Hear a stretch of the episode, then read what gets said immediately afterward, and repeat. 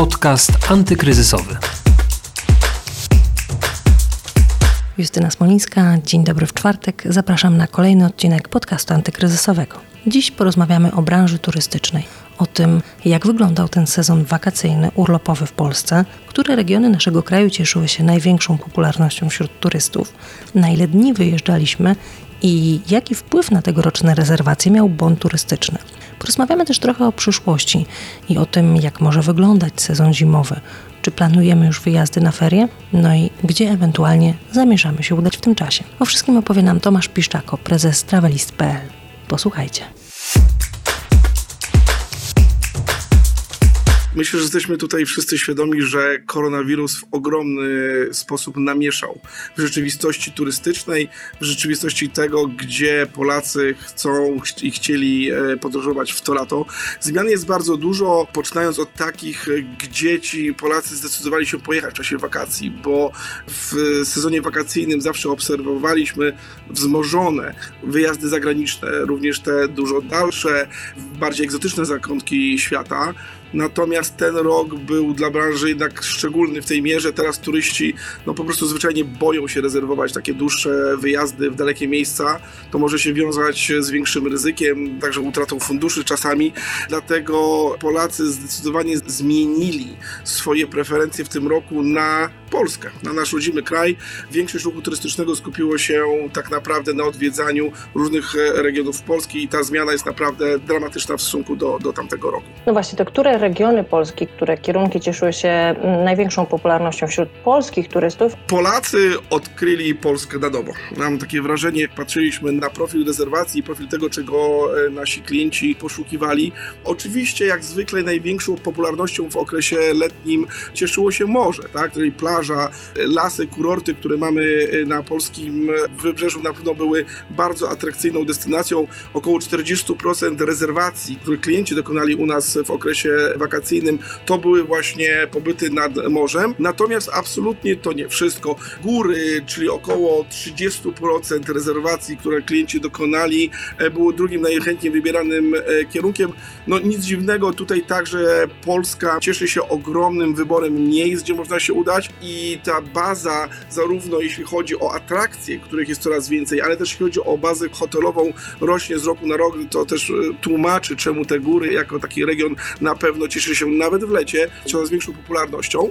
Co nas trochę zaskoczyło, to rosnąca popularność tak zwanych city breaków, czyli wypadów do miast, tych e, większych, ale tych troszeczkę e, mniejszych, dlatego że przez okres wakacji aż 15% turystów decydowało się w tym roku spędzić te wakacje lub przynajmniej ich część w którymś e, z miast Polski. Także na pewno dla Polaków był to okres odkrywania Polski na nowo, o czym dawali nam też często znać, dzwoniąc do nas, prosząc o porady.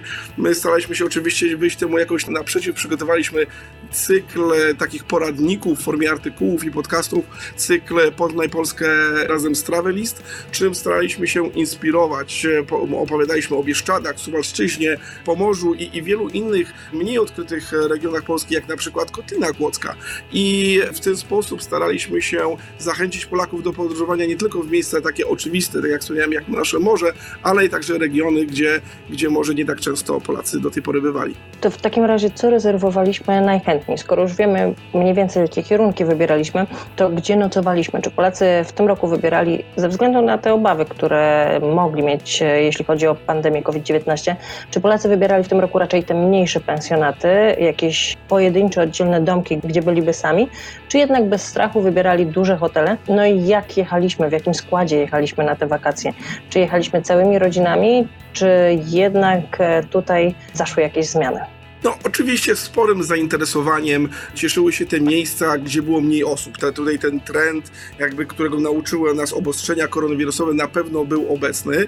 Natomiast co ciekawe, co nas e, zaskoczyło w sumie pozytywnie, to że większe obiekty, te hotele dobrej jakości w szczególności, przez to, że oferowały czy, czy oferują dość wysokie standardy przestrzegania nakazów sanitarnych, to gwarantowały, czy były gwarantem dla naszych klientów jakiegoś większego poziomu bezpieczeństwa, więc na pewno nie zaobserwowaliśmy spadku zainteresowania hotelami, co więcej, nawet pewien wzrost. Na pewno atrakcje, które te hotele były w stanie dać, czyli te baseny, spa, czy, czy cały rodzaj atrakcji rodzinnych, były dla Polaków, czy pozostają dla Polaków tym takim przeważeniem tego ryzyka, którym może się wiązać przebywanie w, w takich większych obiektach.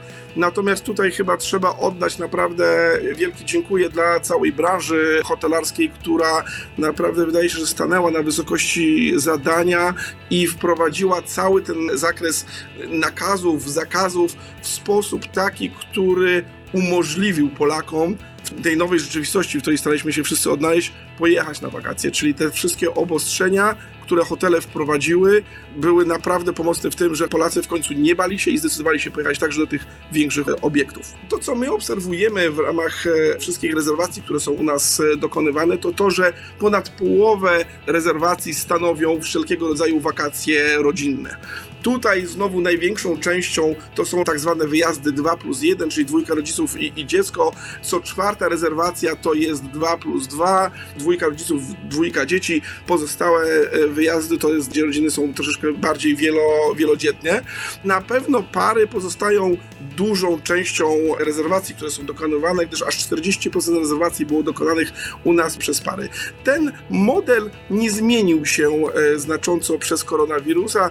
Tutaj akurat no, nadal staramy się wyjeżdżać no, mocno rodzinnie. To proszę jeszcze powiedzieć, bo mówi Pan, że ze względu na to, że jednak e, trochę obawialiśmy się jechać gdzieś daleko za granicę i często wybieraliśmy te nasze polskie regiony mm, na wakacje, to czy ta branża turystyczna w Polsce rzeczywiście ma jakieś problemy przez pandemię COVID-19, czy ona sobie radzi całkiem nieźle? No i kto ewentualnie z tej branży miał, czy nadal ma największe problemy? Na pewno koronawirus dotknął całej branży. Musimy pamiętać, że ta branża jest bardzo szeroka, gdyż ona obejmuje nie tylko noclegi, ale transporty, atrakcje i cały szereg aktywności, z którym wiąże się podróżowanie. Także na pewno koronawirus dotknął branżę w bardzo, w bardzo szerokim aspekcie.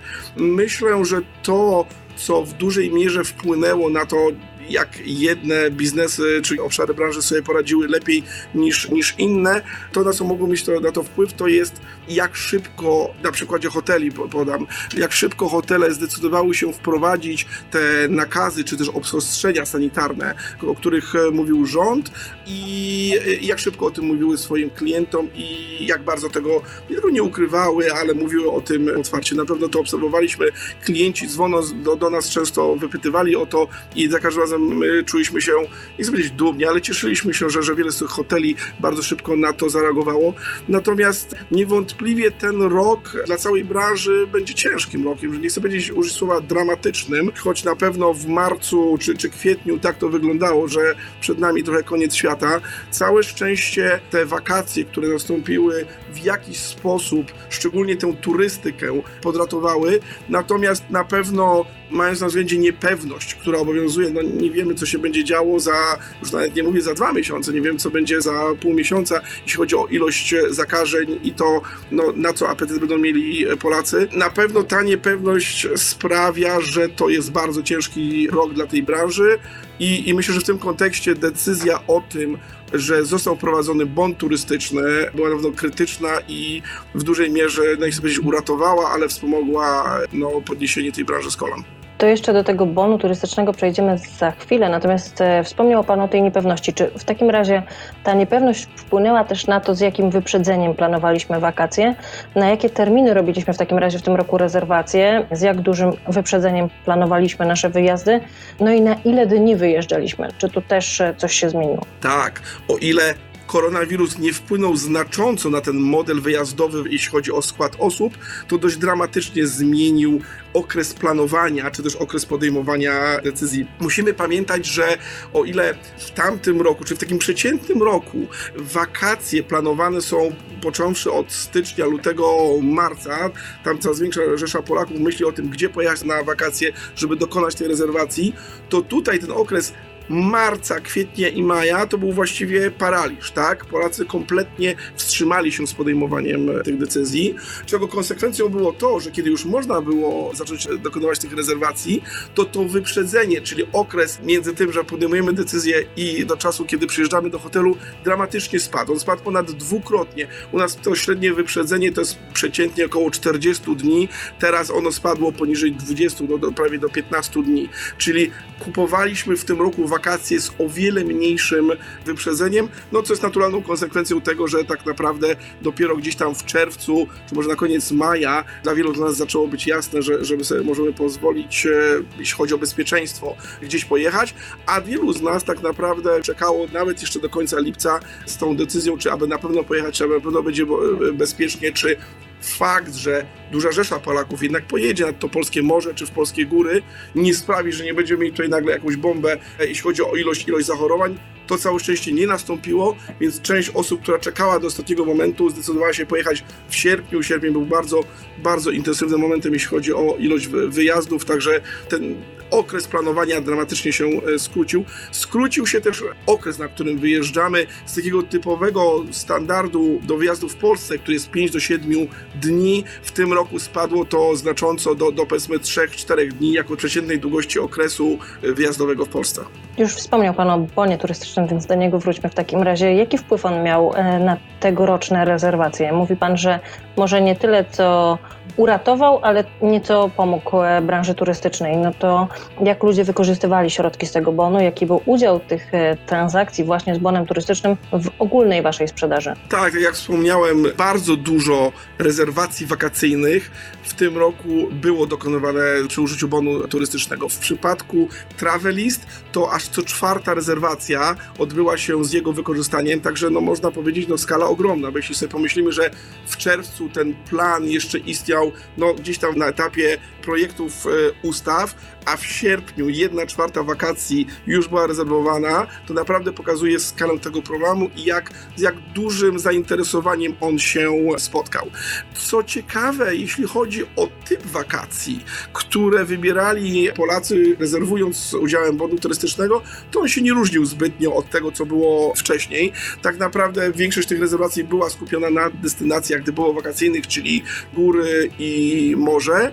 Natomiast to, co obserwowaliśmy, to, że ludzie przez to, że ten bon turystyczny otrzymali, czy też mogli go wykorzystać, duża część Polaków czy naszych respondentów, bo badaliśmy zainteresowania naszych klientów e, i naszych klubowiczów dość regularnie, duża ich część zdecydowała się jednak na to, żeby pojechać ze względu na tę pomoc, bo nie zapominajmy, że te wakacje dla Polaków były inne nie tylko ze względu na pewne obawy zdrowotne, ale też ze względu na sytuację ekonomiczną. Teraz może już tak dużo o tym nie rozmawiamy, natomiast e, e, pamiętajmy, że maj, czerwiec to był okres, kiedy wiele firm wstrzymywało czy też produkcję, czy też zmniejszało zatrudnienia, co nie pozostało bez wpływu na sytuację ekonomiczną Polaków, a wydatki na turystykę, czy wydatki na takie rzeczy, które można powiedzieć są, no nie chcę użyć słowa zbytkami, no ale niekonieczne do, do przeżycia, były ograniczone, więc w tym kontekście ten bon, który się pojawił, na pewno sprawił, że dużo klientów zdecydowało się wśród naszych respondentów aż prawie 40% powiedziało, że otrzymanie bonu turystycznego w pozytywny sposób wpłynie na to, że zdecydują się pojechać jeszcze w te wakacje na urlop.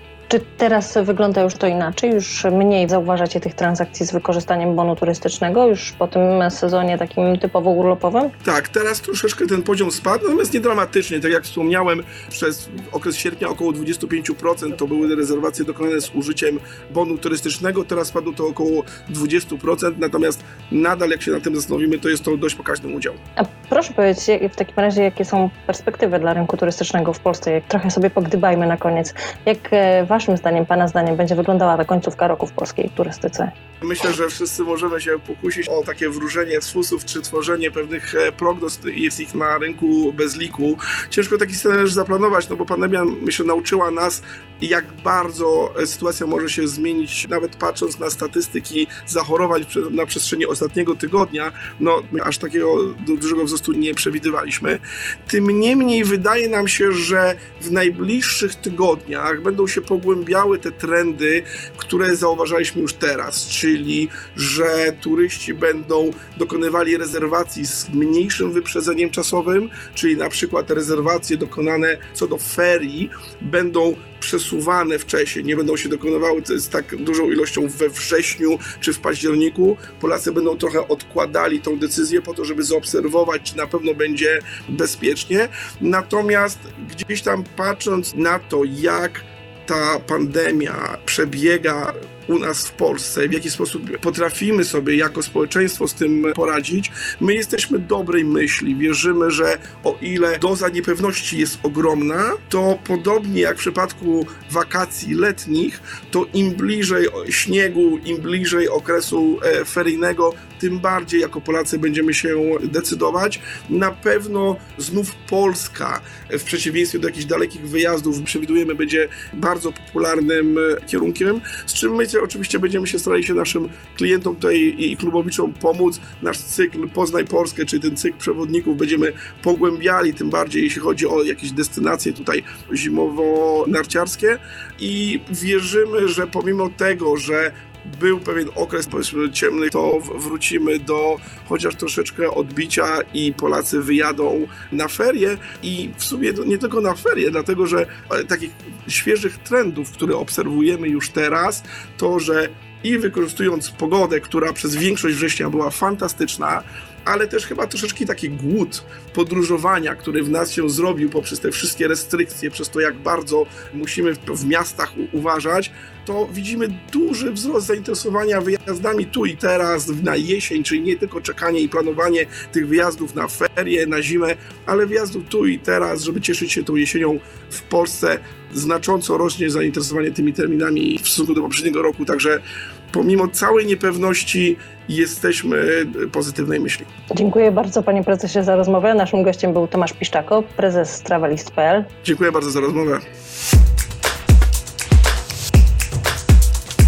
To już wszystko na dziś. Mam nadzieję, że podobał Wam się ten odcinek podcastu. Na kolejny zapraszam we wtorek, a wszystkie dotychczasowe rozmowy znajdziecie na stronie pb.pl ukośnik antykryzysowy i w Waszych aplikacjach podcastowych. Do usłyszenia i już teraz życzę Wam miłego weekendu, no i słyszymy się we wtorek.